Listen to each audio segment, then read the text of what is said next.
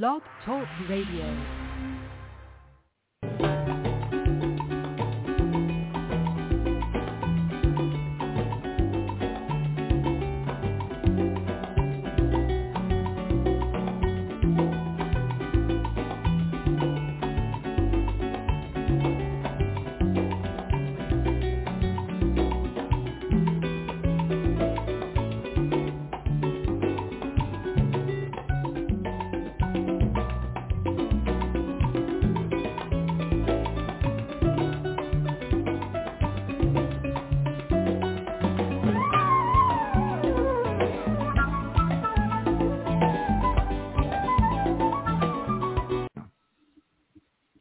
Hi, everybody. This is uh, Silvio Canto in Dallas, uh, Texas, on Wednesday, April the 8th, April the 19th, and welcome to our commentary. One of our very favorite people is joining us today, Leslie Eastman, who's a great friend of our show as well as a contributor uh, to Legal Insurrection. So please say hello to Leslie, and how are you, Leslie? Hey, Leslie. I'm very happy to be here really enjoying that another session of the crazy news cycle today. Um, and uh, real welcome back. I'm very happy to be here um, and enjoying, you know, well, thank you so much. About the news and views. We, we're always delighted to have you because you're such an interesting lady and you always write a lot of great things at, at Legal Insurrection. And we're going to cover some of them today. But I want to begin with a story that is from your golden state of California, and that is Senator Feinstein. As you know, she's been a senator for a long time. The last time she had a real challenge within the Democrat Party, this guy out of LA challenged her and actually did pretty well against her in the general election. But now they want to get her out of the Senate because in her health condition, she's she cannot help the Democrats in the Judiciary Committee and the Republicans are having a lot of fun with this because, I mean, as long as she's absent, no judges can be approved. So what what are they saying in California about this? Is it a big story or is this more of a Washington story? I believe, you know, California has so many significant problems that I'm aware of it. I think people are aware of it. Uh, and uh, really, things are moving on. Uh, it, it, I am not it makes no difference to us in California. The level of our decline is just accelerating. And our problems really are more local and in Sacramento at this yeah. point. Um, uh, but I will say this.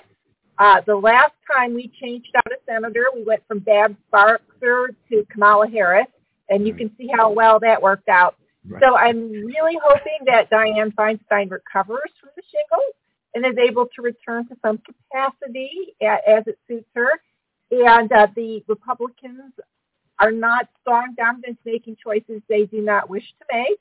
Right. And uh, but I've just warned everybody in your audience to brace yourself because Dianne Feinstein, this is her, I she can't continue on, and the next one I guarantee you will make Feinstein look like a right. Margaret Thatcher statement. No, I know, and and that's the sad thing that you know the next one is going to be more crazy liberal, but at least for the time being, for the time being, until she gets back to work, and we wish her recovery. I mean, she's 89 yeah. years old. Yes. I mean, we uh, we are not like for some of our compatriots right. on the alternative side. Exactly. We do not wish yeah. harm or, or. no, no, we wish her well. She's 89 years old, and from what I understand, she's a nice grandmother and all of that. So we wish her well but it's just the the timing of her problem. That's that's that's the issue because the Democrats are boxed in. They cannot do anything in the Judiciary Committee, which is really interesting. It's keeping uh, a few judges from joining the bench, and for you and me, that's probably a good thing. All right, let's get into issues. You write some wonderful stuff at Legal Insurrection for the benefit of someone who has not uh, seen you before. Uh, how long have you been writing at Legal Insurrection, Leslie? I began writing in 2012, so it's been 10 plus years.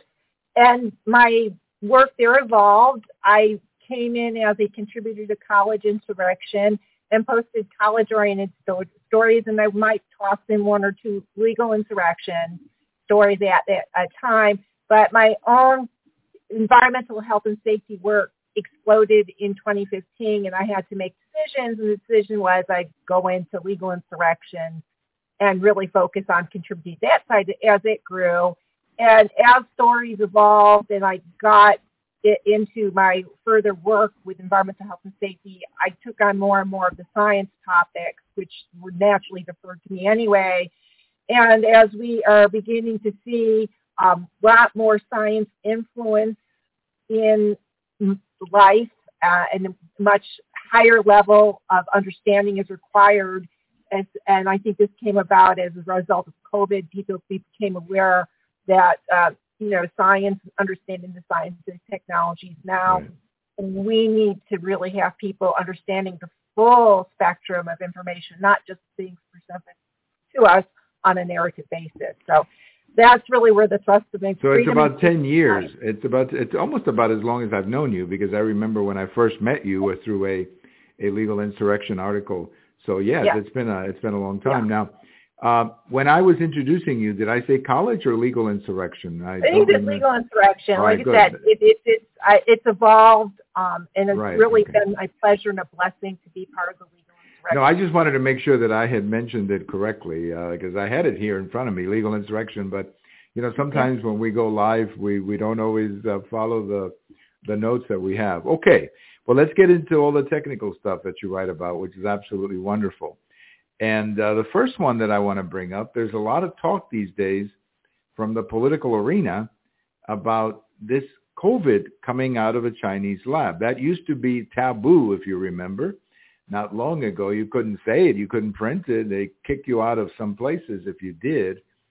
Uh, apparently, it's becoming more acceptable now. So tell me uh, your thoughts on this China lab. Is could that be true that it came and could it could it have been done on purpose, which is what a lot of people were fearing. So uh, open up on that. Tell me about it. I, I, will. I will note that my legal insurrection team, uh, we noted a report from Chinese researchers as early as February 2020 that they suspected the virus came from the Wuhan Institute of Virology and it was a hard news stories coming out of the UK.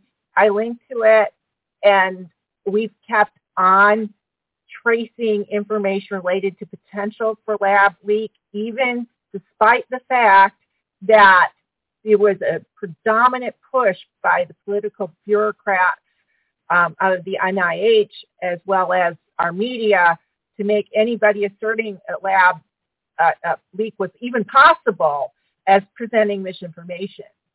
Fortunately, other scientists, other people in the, the power, and a few savvy science journalists up with the work, and it's kind of consolidated in a Senate Health Committee uh, report uh, developed by the Republicans of course, it is being, it, you know, the media is saying, oh, it's Republicans and they are, you know, discounting every other natural alternative.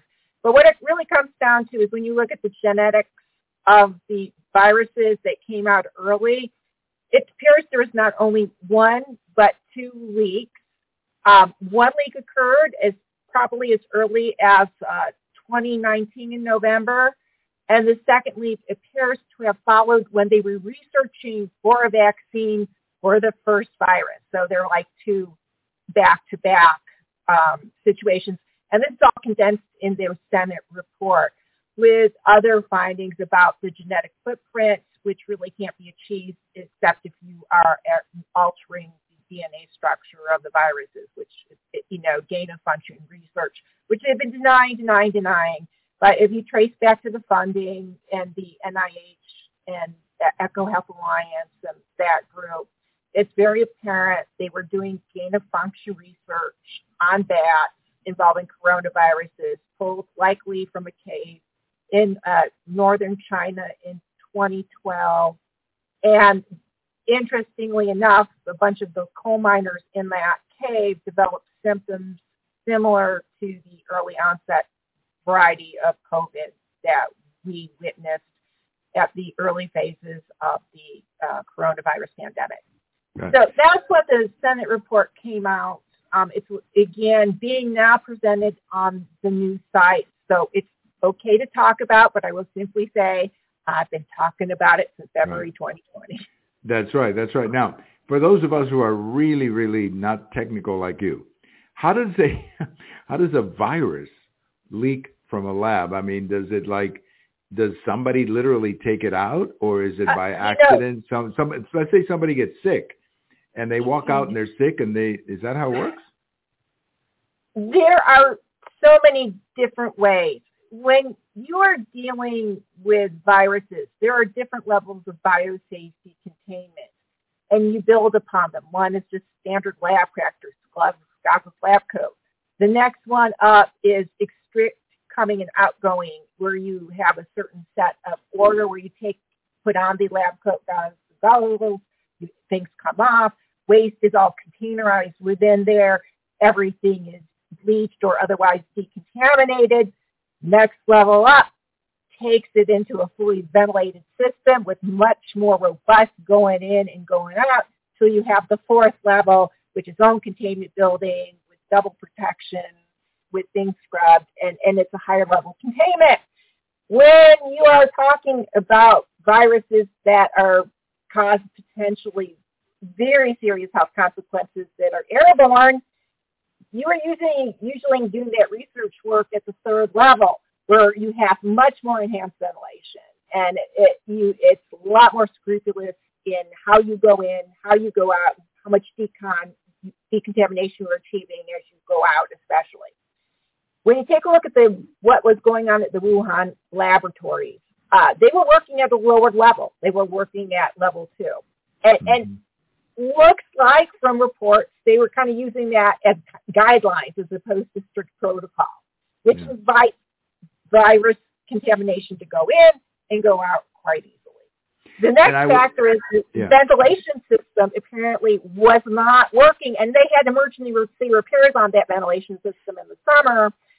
And there were also issues with the waste system. So yeah. lots of ways for that material to get out. Right. So that's how it, it gets out. Now, how does it get to the United States? I guess that's easy today with flights and, and the kind of contact that we have, you know, uh, people going back and forth all over the world. This guy catches it, he takes it here, and next thing you know, it's yeah, it spreads all over. Say, yeah. when yeah. you apparently custom designed a virus to be super sticky to the human respiratory system, and there is evidence that this is what happened um, you know, once it's out, it is going to stay as we're all now enjoying the various COVID derivations that have subsequently de- developed. At this point, COVID is endemic. We'll have flu season. We'll have cold season. But apparently every season is going to be COVID season with fun new variants that we will learn to enjoy and endure.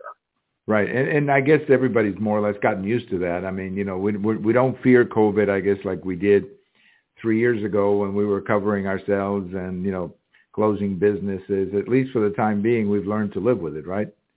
Yeah. Yes. So that. Now, anything else about the COVID lag? Because I wanted to ask you about AI and the. German power. Uh, so, yeah. anything else you want to add about? Because there's a political factor to this China. If I may say one more thing here there's a, yeah. a political factor to the China lab story, and the political factor is, of course, that some people were saying it, other people were denying it. Some people were saying and other people were shutting you down for saying it. So that's, you know, that that's the political element that that could resurface next year's election. You know, I, you know, that is going to be a real problem going forward, as we saw with the Twitter files, how the government manipulated the discussions that were going on and really repressed good, solid alternative explanations and alternative data and alternative approaches. So where do you go to tr- for trust anymore when you've got a serious health issues? Well, I'll just mention that New York story. Um, the yes, yes. warnings from the top doctor from New York City about the number of uh, immigrants coming in who are unvaccinated. Well, that's right. an issue, but also at issue is they're bringing in diseases like tuberculosis for which there is no good vaccination and which we have enjoyed freedom from having to worry about for the past two decades. And our public health system is deteriorated. So we have the combination of deteriorating conditions and a public health bureaucracy we no longer fully trust on top of politicians who do not seem adverse to manipulate all of the above to achieve whatever their pers- the goals is for whatever activity they want to do. Right. So it's a very worrisome situation. the situation about No, I was going to say very quickly that the, the, the situation in New York, of course, Yeah. when you're talking about tuberculosis, and, and you're right. I mean, I remember when I first came to the United States, we had to get a TB shot. When I lived and worked in Mexico for four years during my career, I had to get a shot. And here recently, uh, when I took this uh, position as a part-time instructor at the local college, uh, I had to get a shot. I mean, I had to get because they wanted to protect the students, obviously. So uh, we're obviously aware of the risk and the fact that people are coming in who are not being tested. That's that to me is a, a irresponsible thing to do. Would you not agree? Absolutely. Yeah, And I mean, it's presented as, you know, racist to want to have people in this country in a controlled manner so we can do things like evaluate vaccination status, evaluate health issues so they can be resolved. Uh, and it, again, we are the, the health level we've enjoyed for the past 50 years, I fear will not be the level of health I and mean, medical I agree. I mean, I remember when there was a time when, you know, they didn't call you a racist because you wanted people who came in to prove they were vaccinated. But now, of course, everything is racist, which is uh, comical and sad at the same time. Well, let's go to the, the other big story that you wrote. And we have so many stories with you, Leslie. We could do a five-hour show, but we obviously are limited. But the one that is the one about AI and then please take that to the German power. So which one do you want to do first? We'll, we'll do AI first.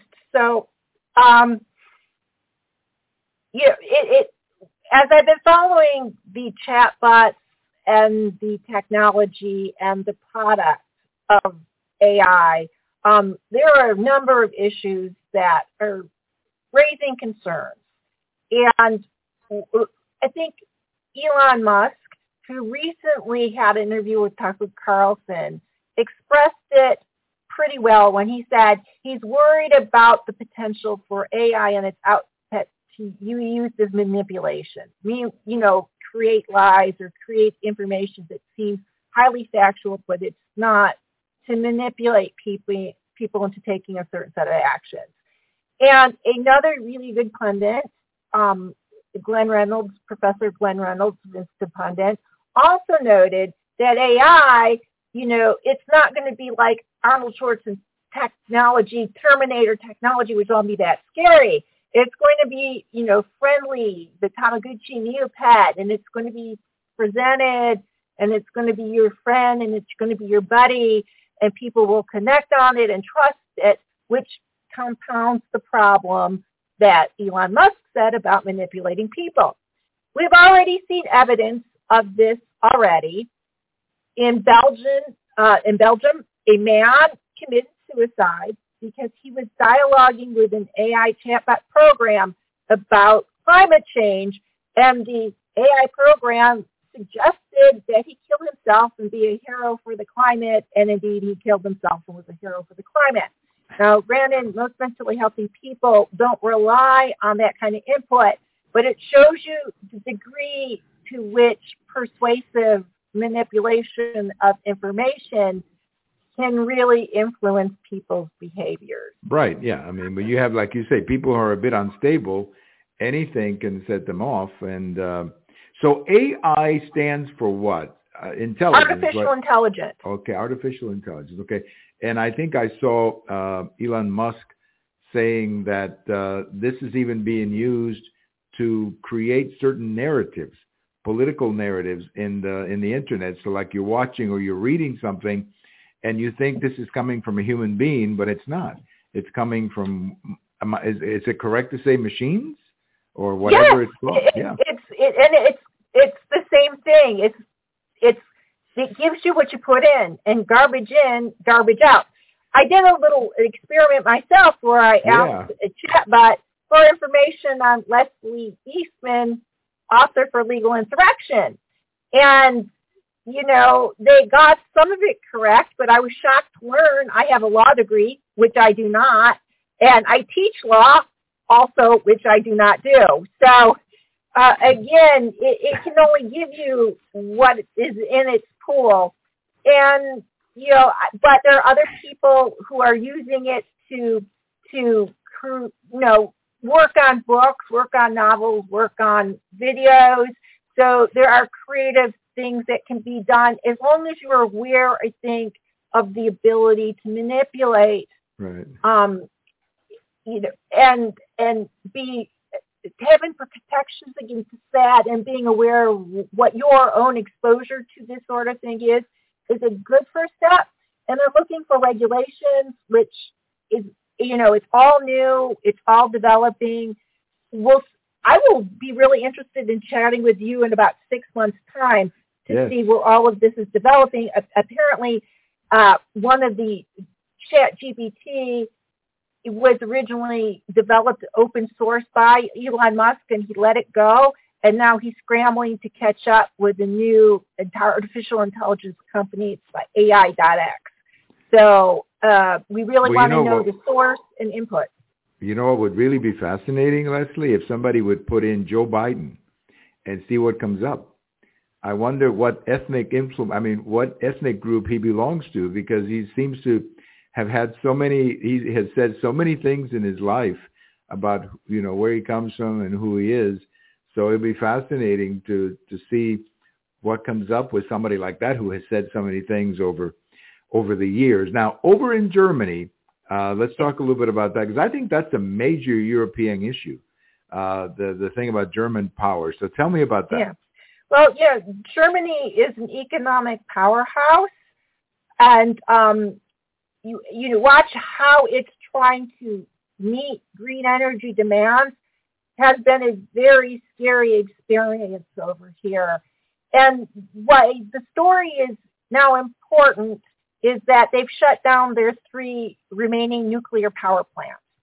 So nuclear power, there's been a lot of improvements on how to safely use nuclear power. And one of the things I say, if you're going to be so concerned about, you know, fossil fuels, well, then let's see if you can increase the nuclear power footprint because that really is is a, a good energy. And and one of the, the things that you look at when they shut this down is what are they now using? Well, now they're using lots and lots of coal, and they're using other fossil fuels. So all of a sudden, their carbon dioxide footprint that they wanted to go down is increased substantially. And so that that is truly truly concerning. And, and, and a friend of mine sent me some input-output ratios to kind of highlight how important it is to have effective energy for civilization back in the uh, old medieval times or before we got sophisticated technologies courtesy of the Industrial Revolution, the, the, the input-output ratio was about one to three. So you burn wood and you get three times the energy. But think of all the input labor that went into it, the chopping the wood, the finding the wood, you know, the going where the trees went. So that was a lot. Okay, that's got a bit better in the Industrial Revolution when you found coal as a source, and coal is a 1 to 50 ratio. Now, we all know about coal and, you know, the industrial smog is that, but still 1 to 50. And if you now have scrubbing technologies and take other steps, you can reduce some of the footprint there. So that was a little bit better. Um, uh, with, with gasoline, it's about 1 to 100. So again, much better than coal um, and, uh, you know, so that's wonderful. But nuclear is one to a thousand. So you get a lot of bang with your buck for nuclear. So as uh, Germany goes forward, it's going to be an it is going to be a wild ride um, because they're going to go back to a footprint. And, and another really interesting tidbit is solar. Solar is one to five. So one to five is, is, is just barely out of the wood burning stage. Yes, that, that is interesting. So solar energy for all the publicity and all the incentives is no better than using your fireplace, I guess. Yeah, uh, precisely. And if you take a look, uh, the the people who are in green energy are saying, "Oh, these charts are wrong. These charts are bad. You're not you're not looking at like battery power, whatever." It, it's immaterial. The input output ratio is not going to change. And one of the interesting things I came across today as part of preparation is a discussion of lithium battery trucks. So you want to go EV and you know, store up energy. Well, those lithium batteries in those trucks are about 8,000 pounds per battery, and you two, need two batteries. And if you have a fleet of trucks and try to put in for the kind of megawatts that are required to power up those trucks, you will have more energy required than in many small cities throughout the country. Wow, we that is are amazing. setting ourselves up for an energy catastrophe. Yes.